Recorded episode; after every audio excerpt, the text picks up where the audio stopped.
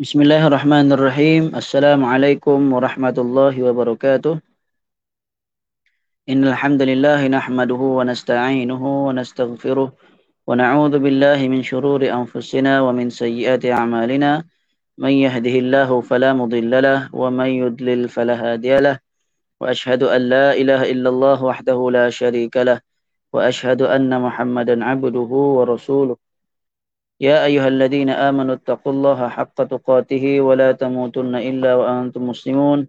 يا أيها الناس اتقوا ربكم الذي خلقكم من نفس واحدة وخلق منها زوجها وبث منهما رجالا كثيرا ونساء. واتقوا الله الذي تساءلون به والأرحام. إن الله كان عليكم رقيبا. يا أيها الذين آمنوا اتقوا الله وقولوا قولا سديدا. يصلح لكم أعمالكم ويغفر لكم ذنوبكم. ومن يطع الله ورسوله فقد فاز فوزا عظيما أما بعد InsyaAllah pada pagi ini kita akan teruskan lagi uh, halakah pagi di mana kita akan menyambung semula penjelasan matan Al-Aqidah At-Tahawiyah yang agak lama juga berhenti sebelum ini. Uh, sebenarnya hampir selesai uh, kitab ini yang anak judul asalnya adalah At-Ta'liqat Al-Mukhtasara ala Matn Al-Aqidah At-Tahawiyah karya Syekh Dr. Saleh bin Fauzan Al-Fauzan. Hafizahullah. Dan uh, penjelasan matan akidah tahawiyah ini kali yang terakhir pada matan yang ke-209 okey. Ini berkenaan keluarnya binatang yang melata dari uh, dari bumi dan matan ini masih ber apa berhubung ataupun masih daripada ber, uh, apa ada kaitannya daripada matan yang ke-206 berkata Al-Imam Abu Ja'far At-Tahawi wa nu'minu bi asyratis sa'ah. Kami beriman ini ahli sunnah wal jamaah beriman akan adanya tanda-tanda hari kiamat. Eh, min khurujid dajjal antaranya seperti keluarnya dajjal Okay. Dajjal itu merupakan tanda tanda besar hari kiamat dah. Matan yang ke-207 wa nuzuli Isa bin Maryam alaihi salam minas sama'i. Kami beriman akan turunnya Nabi Isa alaihi salam daripada langit. Matan 208 wa nu'minu bi tulu'i syamsi min maghribiha. Kami juga beriman akan terbitnya matahari dari sebelah barat. Matan 209 wa khuruji dabbatil ardi min mawdi'iha kami juga beriman akan keluarnya binatang melata dari tempatnya. Okay. Maksudnya dari bumi lah. Dan kali ini kita sambung matan ke-210. Kata Imam Abu Ja'far At-Tahawi wala nusaddiqu kahinan wala arrafan. Kami tidak membenarkan akan perkataan dukun kahin. Okay. Kahin ni atau kuhan. Ha? Uh, dukun lah pun pawang. Bahasa Melayunya pawang. Ha, bomoh kita bilang bomoh. Wala arrafan bukan juga tukang ramal atau tukang tenun tenung. Tukang tenung maksudnya tukang ramal. Nah, dia akan meramal sesuatu tentang perkara gaib lah. Ha. kata Syekh Salih Fauzan telah disebutkan oleh At-Tahawi tentang karamah beserta prinsip dasarnya dan bahawasanya karamah adalah benar dan sahih. Ya karamah ni maksudnya Uh, kemuliaan. Um, maknanya kemuliaan lah. Yang dimaksudkan adalah kelebihan luar biasa kepada orang-orang yang beriman lah karamah ni. Selain nabi. Sebab kalau nabi diberikan kelebihan yang luar biasa maka itu dipanggil sebagai mukjizat. Okey mukjizat. Adapun selain nabi maka dipanggil sebagai karamah. Dan karamah ini benar dan sahih. Okey. Akan tapi jika kita tidak boleh bersandar uh, kita tidak boleh bersandar kepadanya Okay, karamah tidak menjadi sandaran. Dan jangan sekali-kali disangka bahawa para wali memiliki tingkatan berhak diseru dengan doa bersama Allah sebagaimana yang dikatakan oleh para penyembah kubur dan orang-orang khurafat yang bergantung kepada para wali dan orang-orang soleh yang memang memiliki keluar biasaan eh, yang ini ada karamah lah. Okay. Tidak boleh kita meyakini bahawa para wali itu boleh uh, ditujukan doa. Uh, maksudnya menjadi perantara dalam doa.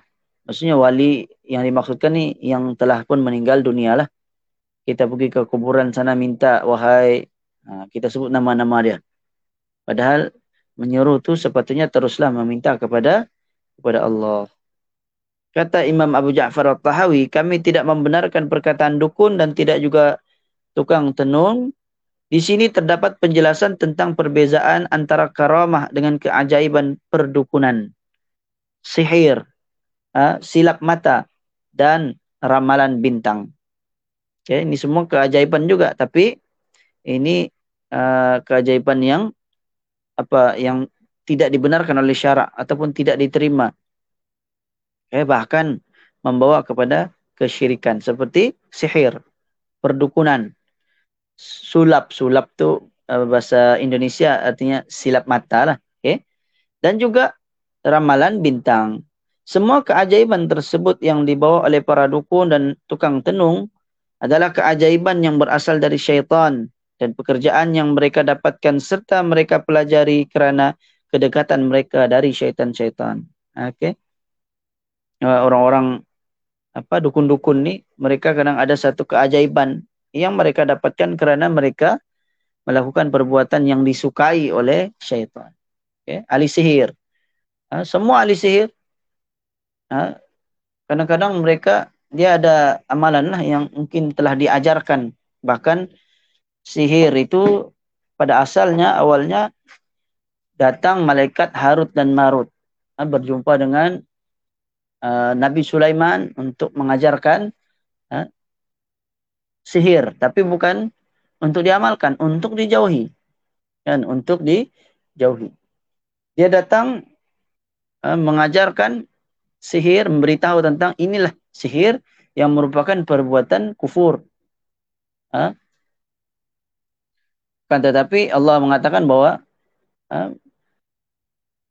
apa wa ma kafara Sulaiman. Ha? Nabi Sulaiman itu tidak menjadi kafir. Artinya Nabi Sulaiman dia tahu sihir tapi dia tidak amalkan. Hanya dia tahu. Macam kita hari ini mempelajari bagaimana bentuk kesyirikan bukan untuk kita amalkan tetapi untuk kita menjauhinya. Semua itu dikira oleh orang-orang yang jahil sebagai karamah-karamah dan bahawasanya itu terjadi kerana uh, mereka merupakan wali. Jadi uh, orang-orang yang jahil ini menganggap bahawa wali-wali tersebut ya ataupun yang merupakan uh, tukang ramal kan mereka anggap sebagai wali uh, mereka anggap mereka tu ada karamah sebab mereka itu wali. Ha. Dan ini keliru, ini hanya dari perbuatan syaitan kerana ketundukan mereka kepada syaitan dan kerana kesepakatan mereka untuk melakukan kesyirikan. Okay? Orang yang membuat perbuatan syirik ni kadang-kadang ataupun bukan syirik, orang membuat sihir untuk mereka berjaya melakukan sihir maka mereka dikehendaki melakukan perbuatan yang diredai oleh syaitan. Eh, antaranya ada video-video ha, yang ditunjukkan bagaimana orang yang buat sihir ni kadang-kadang ha, terjumpa di dalam beg dia ada gincu. Ha, ini perempuan lah. Eh, ini ada video dia orang Arab dia tunjuk. Dibuka dia punya video tu, uh, dia punya beg ada gincu, dibuka gincu di dalam ternyata ada segulung kertas. Ha? Apabila dibuka kertas itu ternyata merupakan uh, serpihan ataupun sehelai uh, Al-Quran yang dikoyakkan kemudian diletakkan darah haid padanya.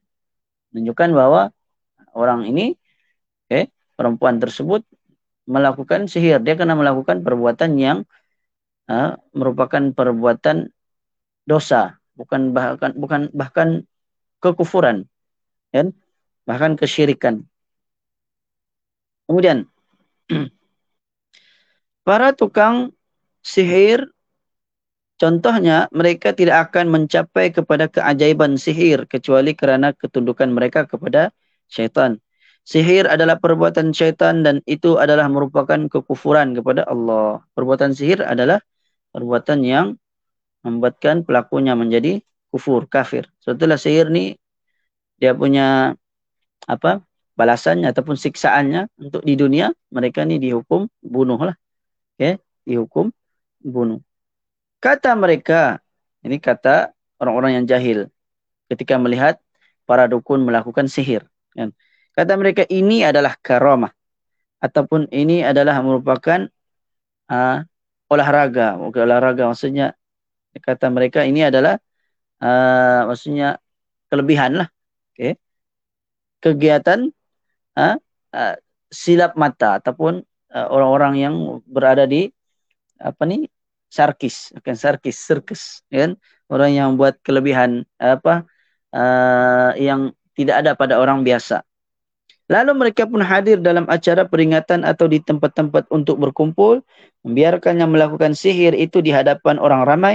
Lalu mereka pun mengatakan ini adalah riadah, sukan. Ini adalah riadah. Hanya untuk menyesatkan orang-orang ramai dan dengan sihirnya tersebut mereka akan mendapatkan uh, harta. Okay, mereka memakan harta orang ramai. Maksudnya dia buat pertunjukan lah. Kemudian ada yang memberi sumbangan. Uh, okay takkanlah free saja kan mesti ada bayaran. Ha. maka wajib ada peringatan kepada orang-orang tersebut hendaklah membenci dan memusuhi mereka kerana, kerana mereka adalah musuh Allah dan Rasulnya.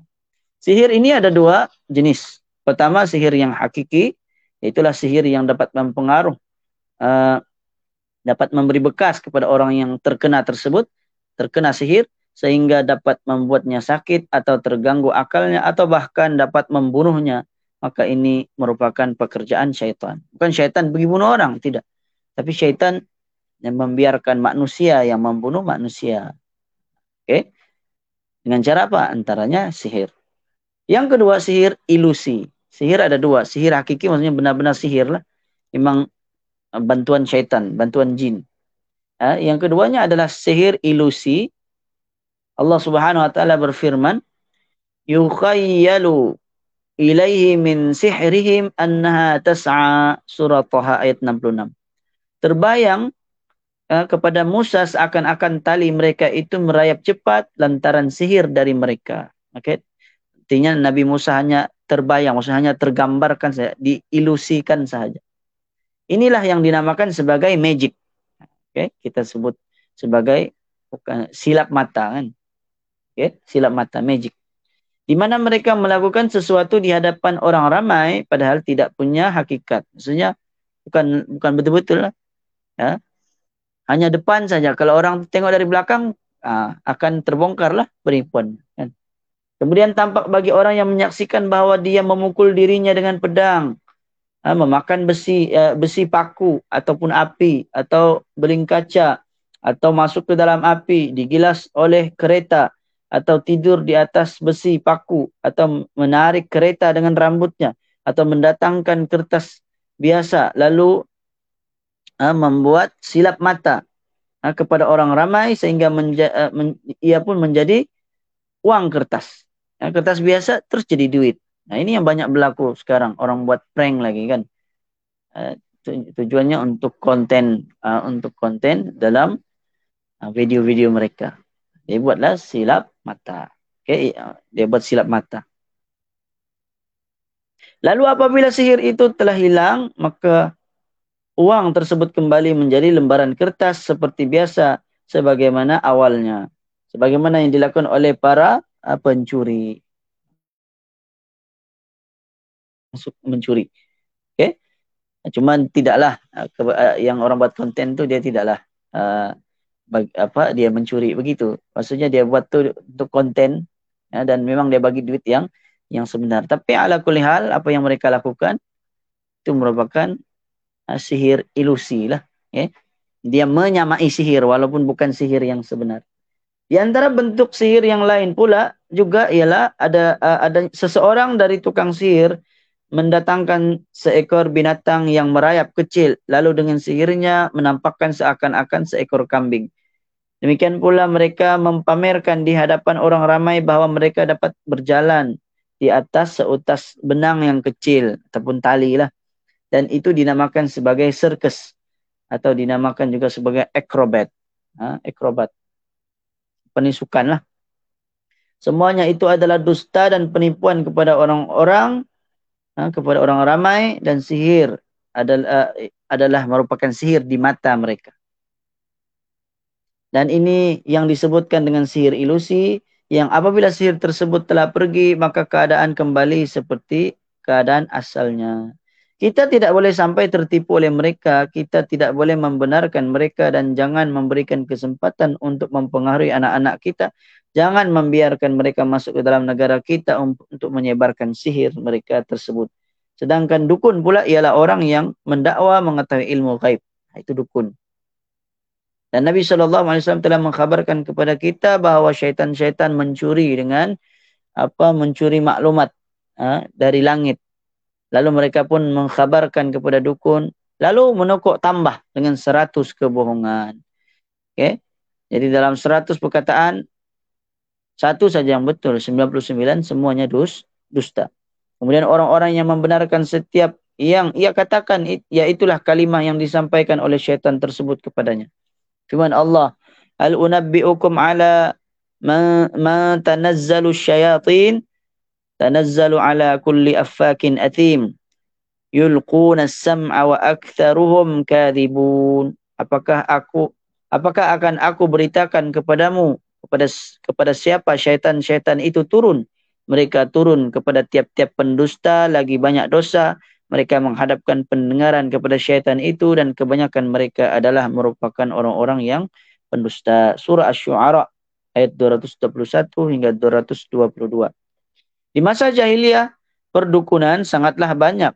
Setiap kabilah memiliki seorang dukun yang kepadanya mereka meminta keputusan hukum dan bertanya tentang perkara-perkara gaib. Dan ketika Islam datang, maka Islam menghapuskan semua praktik perdukunan. Dan Nabi SAW melarang umatnya untuk pergi bertemu kepada tukang ataupun kepada dukun. Ha? Sebagaimana sabda Nabi, Man ataka hinan lam tuqbal minhu salatun arba'ina yawman. Sesiapa yang mendatangi seorang dukun, maka tidak akan diterima darinya salat selama 40 hari. Hadis riwayat Muslim. Dan hadis uh, okay. dan hadis yang lain, man ata kahinan aw arrafan fasaddaqahu bima yaqul faqad kafara bima unzila ala Muhammadin.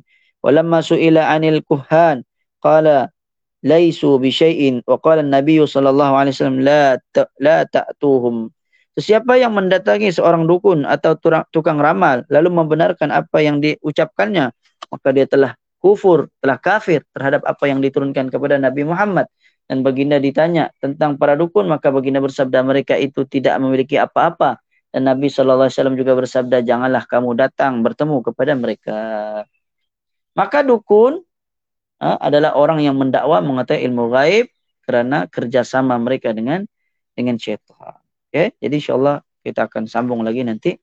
Uh, setakat ini dahulu untuk pagi ini. Mudah-mudahan ada manfaat. Aku lukau lihada wa astaghfirullahaladzim. Mali walakum wa sallallahu ala nabiyina Muhammad wa ala alihi wa sahbihi wa baraka wa sallam.